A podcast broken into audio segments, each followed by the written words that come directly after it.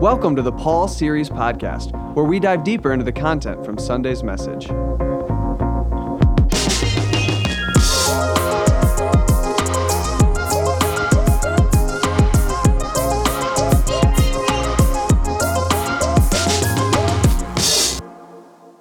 Welcome to the Northridge Podcast, where we dive deeper into the content from Sunday's message.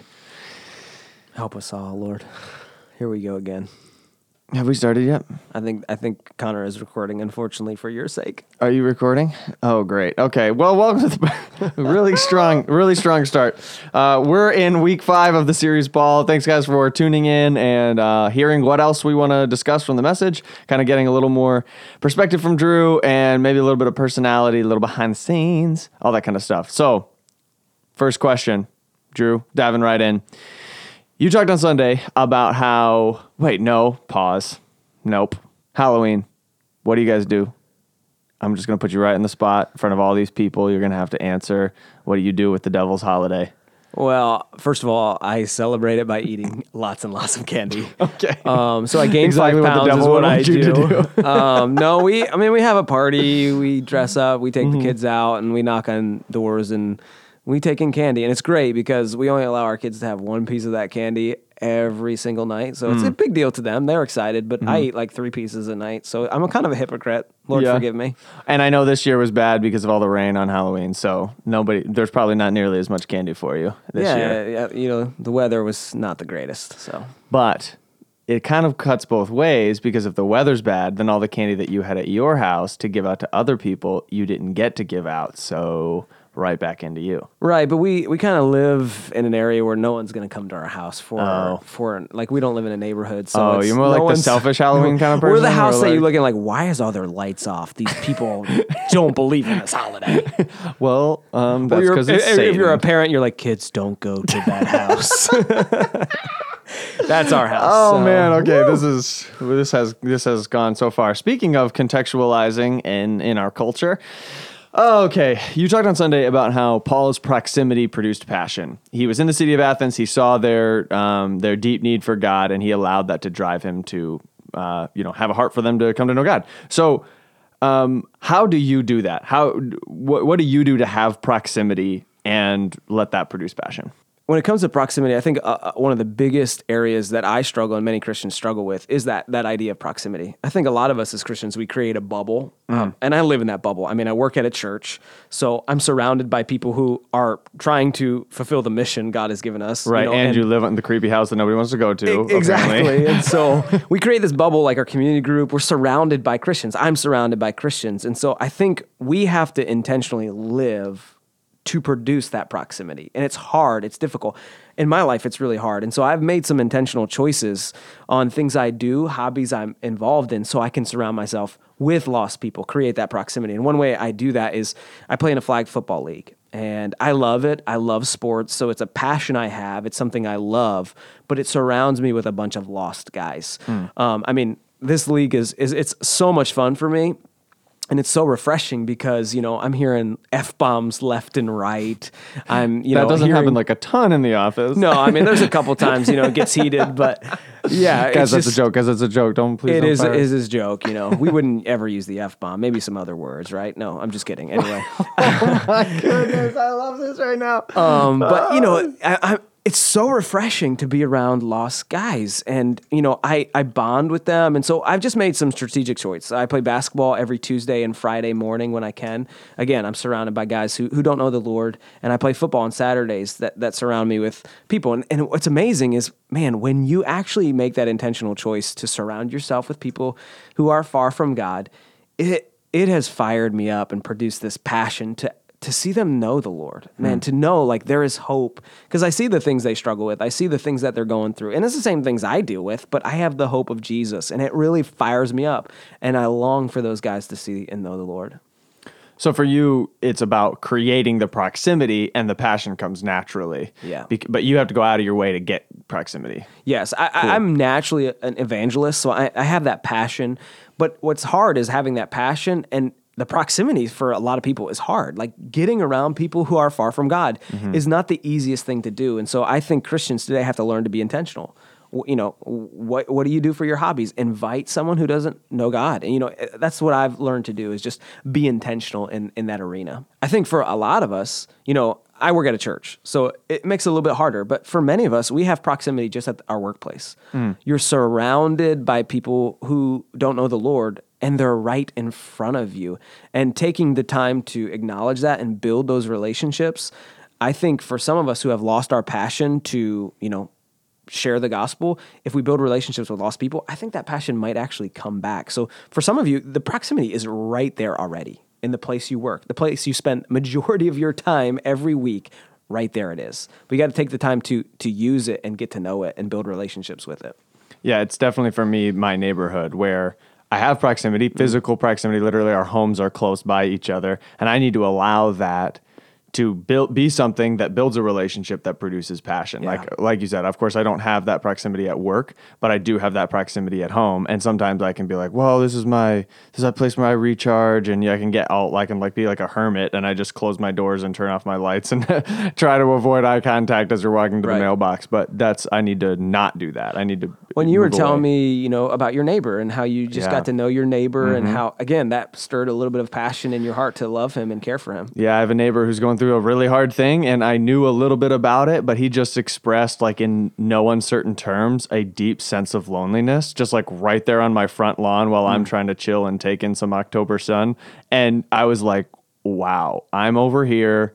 Like wondering when I'm going to cut my lawn, and here's a guy in deep loneliness and need of help. So I He just was need to- probably wondering when you were going to cut your lawn too. Actually, probably he was like, "Come on, Joker, get I to work have out there, bro." My loneliness will continue if you continue to have a terrible lawn. No, so yeah, I just needed to. I need to see my neighbors as people that God's put in my life. That's good. So a small tension I felt, Drew, as you were speaking on Sunday, was you talked at the very end about the fact that Paul says God is the one who gives the growth. So even though we're investing in other people, God is the one who does the growing. So we just need to leave it in His hands that kind of flew in my mind. It flew in the face of everything you had just kind of said at some level because you had spent the time telling us we need to be really intentional about how we tell people about Jesus. We don't want to be on the megaphone, you know, screaming, but then God is ultimately the one who's in control. So if God's in control, why can't I just do whatever I want and like, well, see, I you know, I threw the message out there and it's up to God now. Yeah, I think that's a crutch a lot of people use. Like, I- I'll just use the sovereignty of God to as an excuse not to do what God has actually commanded me to do. And I hmm. think the simple answer to this question is you do it because God's told you to. If you truly believe in God and you want to follow God, you do what He commands. And so, you know, James says that's the evidence of your faith in God is you do what He says. And so, God has made it clear all throughout Scripture, like, hey, go make disciples, go tell people about Jesus. We're His ambassadors, and so we do that just simply out of obedience, first and foremost. But I also think, like, you look at Paul's life, Paul says, Follow me as I follow Christ. So you look at Jesus, guess what he did? He came to be the example. Paul follows him. And why would God give us a guy like Paul who strategize this way, who contextualize as an example of how we should share the gospel and not want us to, to follow that example? And I think many people just use this whole theological realm of like, oh, God knows what's going to happen as this excuse. Like, I don't need to do anything. And honestly, it comes back to, you know, what you talked about last week laziness. We use it. We use it to be lazy, to not be uncomfortable, to not put ourselves out there, whether we're we're afraid of rejection or whatever it is. Is we lean on this crutch. So like God's in charge. He knows who's going to be saved. So what's the point in all of this? And it's simply a matter of obedience. Really, it's a matter of man. I love God, and God's told me to do this, and Paul has set that example for me, and so I should follow in that. Okay, I hear you. Like, I get that you're saying Jesus told us to make disciples. Fair. Paul made disciples. We should follow his example. Fair. Um, God, but God's in control. Okay, so if I if, if I'm supposed to make disciples and God's in control, to me, I'm saying I'm not being lazy. I just want to be a person on the street corner with a megaphone. Like I just want to go on social media and blast everybody with the truth of the gospel because I'm actually, hey, I'm out here making disciples. Like I'm not being lazy. What if every day I went to the street corner and just screamed about Jesus? I'm doing what I was told. I'm being unashamed of the gospel. I will not apologize for the truth. Like, I'm going to, even if it means that I'm rejected like Paul was and I get kicked out of every city I live in, like, I will unashamedly, boldly tell the truth of the gospel. And if they don't like it, well, that's fine. God's the one who gives the increase. You know what I mean? Like, that's kind of like the pushback is we're not commanded, you know, where, where's the verse that says I have to contextualize? Yeah, I, I don't think there is a verse that says you should contextualize. I think throughout the Bible and Paul's example, he gives us reasons for contextualizing. You know, it's interesting. We we often judge the guy in the street corner with the megaphone, but sometimes I'm convicted by him mm. because he's more passionate about telling people about Jesus than I am. Mm-hmm. And you know, I don't think he goes about it the right way, but at least he's living in obedience. You know, I think of Jehovah Witnesses. Man, they walk from door to door, knocking on people's doors to tell them what they believe. And although I don't like their approach, although I think they're missing some essential truths, I'm convicted by their passion. I really am. And, you know, hey, sometimes it's, it, you know, I would say, hey, failure is silence. And so for the guy in the street corner, I'm going to commend him for his boldness and his courageousness. I'd love to have a conversation and say, hey, I think if you adjusted some things, you'd be more successful. But good for you for being out there and, and, and telling the truth. You know what I mean? And I, you're right. There is no verse that says, thou shall contextualize. I do think it's the best way. And I think God gave us example after example of that through his son Jesus and through Paul. And so I think it's the best way. But we are commanded to tell people about the gospel. And I can't control the way everybody does that, but I can motivate people to do that. And although I'm, I'm challenged by this guy's passion, I'm also questioning his approach.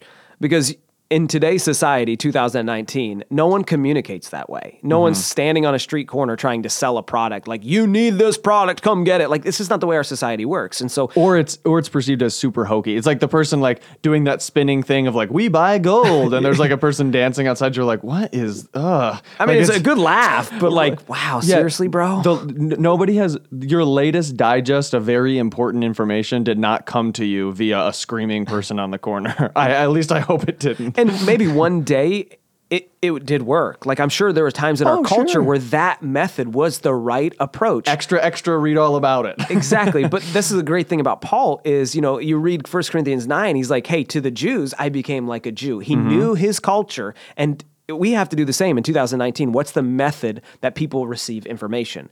Today it's video, it's podcast. It's not somebody on the corner or someone knocking on your door. Someone knocks on my door, I'm like, what the heck do you want? I don't want to buy a vacuum. Kids, get down, get down, turn off Exactly, the like, lights. Leave me alone. yes.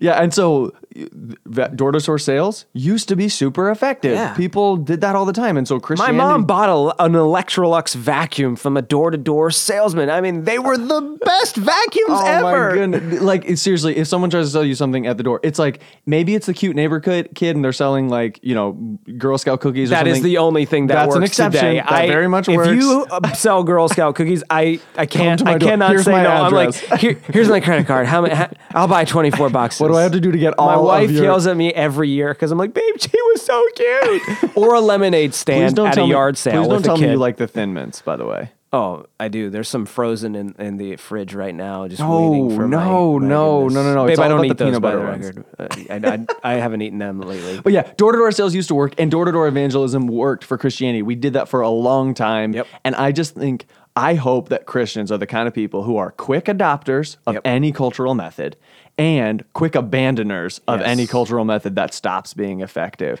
So, Paul's example was he contextualized. He obviously trusted in God and said, God is the one who gives the increase. But if you look at his example in life, he was not just like, randomly scattering messages. Every person that we get a chance to hear him talk to them, he talked to them differently. And what's crazy about that is it, it, it folds two ways: personal, personally, and organizationally. You know, I think of our church and how we have become adopters of culture.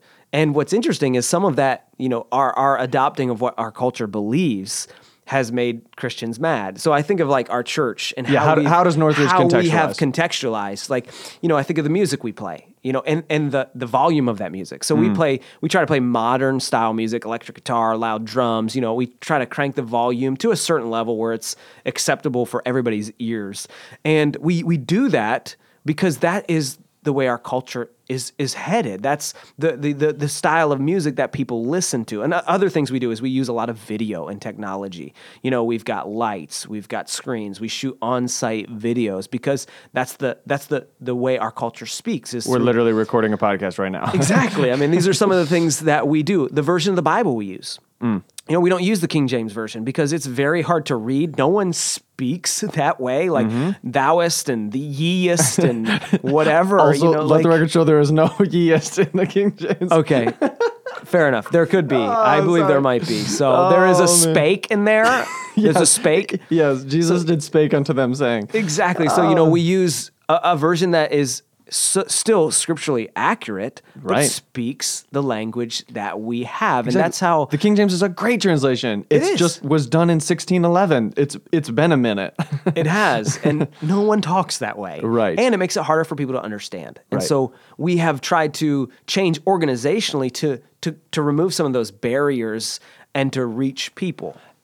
Just on that Bible translation note, I think this is an easy thing to miss. The King James was translated while Shakespeare is writing. You know what I mean? So like we think, oh, that's the way the Bible ought to sound. Well, the Bible sounded the way that literature sounded when they were being super contextualized. They were Yeah. writing like the authors of their day. And so sometimes I think we look back on methods that people have used in the past and think that's the right way mm. when that's just because we weren't there. They were using exactly what like quote the cool kids were doing.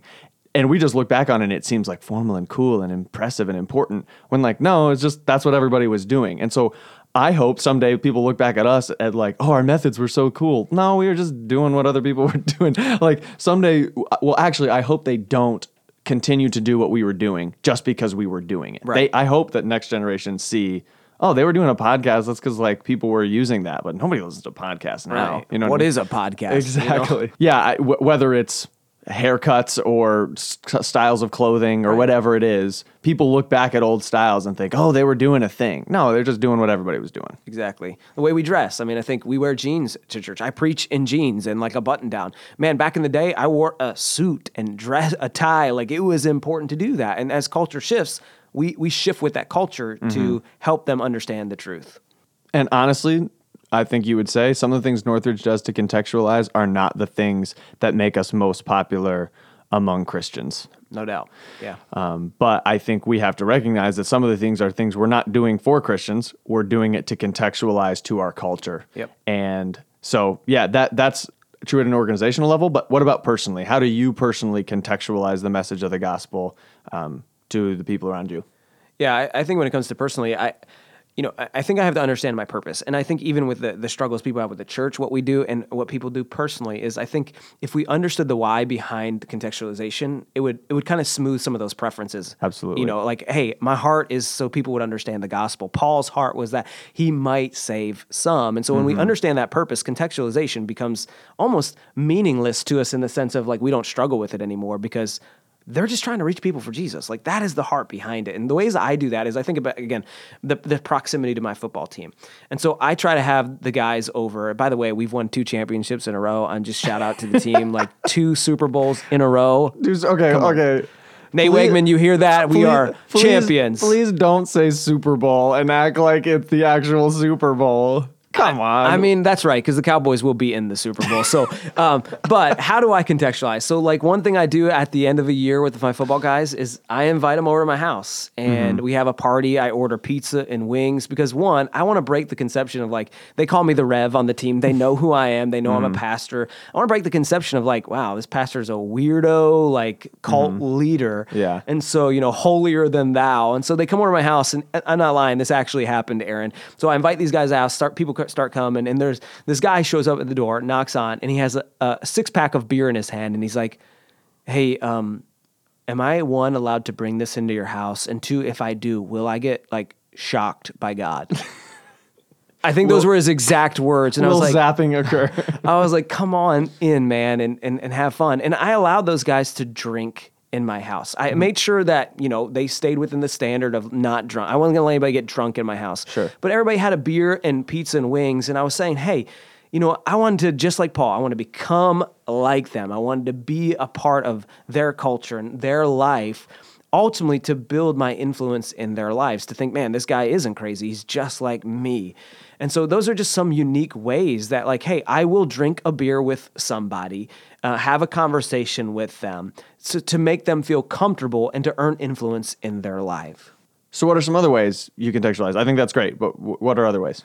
I think the use of social media. Um, you know, our, our our world is you know, obsessed with social Very true. media. And so I am, you know, pretty actively, I'm not overly active on social media, but I use it as a medium to, to communicate with our culture. So in other words, just being on it is Um, yes. contextualizing. Ex- exactly. I think being on social media is, is helpful for our culture today, but I'm also very careful how I use social media. I want to honor God in my use. So again, mm-hmm. I'm contextualizing with my culture within the boundaries scripture allows. Another way is being a good neighbor. So I try to take care of my property. I try to mow my lawn, make my flower beds look good. So my neighbors are like, man, I'm, I'm glad that guy moved into the neighborhood. I don't want to be the guy that everybody's like, man, that joker moved in, doesn't mow his lawns, got weeds in his beds, and he's a jerk. Like he he doesn't talk to us. The other day we went over and just met our neighbors. We mm-hmm. we said, hey, and it was amazing, man. We met them where they were. They showed our daughters their horses and their barns. It was incredible. And so just being a good neighbor, I think, is contextualization. That that's how, that's kind of how I have done it. Just a couple ways. Aaron, I'm curious, how have you contextualized it a little bit differently? Because we're different people, and how what does that look like for you? I think a, one illustration of where I don't contextualize is I'm personally not on social media. So that's an example of where I actually feel like it's challenging to me. I, I have not demonstrated ability to use social media well. It seems like whenever I'm on it, it kind of like takes over my existence. So I've basically just said like, although I think I'd be more effective probably in some ways, it's not good for me personally. So I just am not on it. So um, I there's I think you could argue I actually am contextualizing by not using social media only because um, I'm a better person to be around. I'm, I'm more I'm a more enjoyable human if I'm not on social media. But a way that I contextualize is um, I think we, we sometimes complicate it. It's really not that crazy. We're all doing this all the time with all of our friends. I think for me, I'm not like I don't really watch college football. I only really follow the only sports I actually follow are um, like basically just baseball, Red Sox baseball. Wait, wait, I'm sorry. You said baseball and I fell asleep because that's how I feel about most of the games. Okay. Okay. Is baseball still a sport? um. Yeah. Uh, oh, by the way, the, the the National League won the World Series. Okay, if that our was real third baseball, best team I beat would- your best team, so I'm sorry. There's a I- there's a battle going on. I don't wanna talk about- well, how I'm did the Red, so- wait? How, you said you watch Red Sox baseball. How they do in the playoffs? Yeah, they were super um, not in the playoffs, Oh, but at least the Houston Astros lost and Is the that a Yankees sore lost. I'm feeling for really you? good. Uh, Just we're moving on. Um, I have to. One thing I do con- to contextualize honestly is I have the ESPN app and I'm reading articles about various sports teams and keeping up with like generally who's good. That might sound really dumb, but uh, I think of our setup repack volunteers in Henrietta. One, I, there's a few of those guys that are into sports, and on Sunday mornings, this is not contextualizing for the sake of telling them about Jesus, but it's just contextualizing so I get build mm-hmm. a relationship. Like there are a couple of those guys I want to talk about sports with them. If I don't, if I don't take some time to learn what's actually happening in the world of sports, I have nothing to talk about. So that's just me taking a little bit of time to contextualize relationally with these people we all do this with our spouses, with our kids. You know, you in, get interested in the things that other people are interested, so you have some common ground, so you have some place to build a mm-hmm. relationship. We do this naturally, intuitively as humans. The the only thing we're doing in terms of the gospel is taking that exact same friendship building skill set and applying it with intentionality toward the purpose of spreading the message of the gospel. It's interesting you said that because I think contextualization scares so many people, but we're actually actively doing it on a daily basis. Oh my goodness, The yes. problem is we don't leverage it for the sake of the gospel. Right. And I think when Christians get get really influential, it's when we use what we we do every single day, but we use it in a way that leverages the most important message in history. That's the gospel of Jesus. it's crazy to me. There are brilliant marketers who are great, you know, they're great business people in the workplace, you know, ladies who like are incredible at making a difference in the marketplace. And then when they apply that to their faith, they want the, you know, the church to be like really they, they don't want us to use progressive methods or that kind of thing or like a guy who's an awesome boss at selling his product but the moment we apply that to faith he's like well i want to use you That's know crossing the line. yeah i don't want to use you know loud music or whatever or even just me personally like i don't want to you know i'm not going to do that because i, I don't want to you know I, I don't want to be too worldly or something and it's like wait you think it's okay to do that to like you know sell the paper towels that your company produces but not to give the most important message of the gospel like i don't think we have a lot of paper towel manufacturers in rochester I mean, it was yeah, yeah, it was a good example. Thank you. Um, but yeah, we just I think we've we've created a dichotomy in our worlds Yeah. where like if it if if it's good enough to be used in the marketplace, it ought to be good enough for the message of the gospel. That's so true. Well said, man. Wow. Well, that was a doozy of a conversation. I'm sure there's some things in there that, you know, maybe you felt like were a little controversial or that you see differently or that you want to affirm. Whatever. We'd love to hear from you. Podcast at northridgerochester.com. Keep the conversation going and let's learn how to do this together. Thanks, guys, for listening.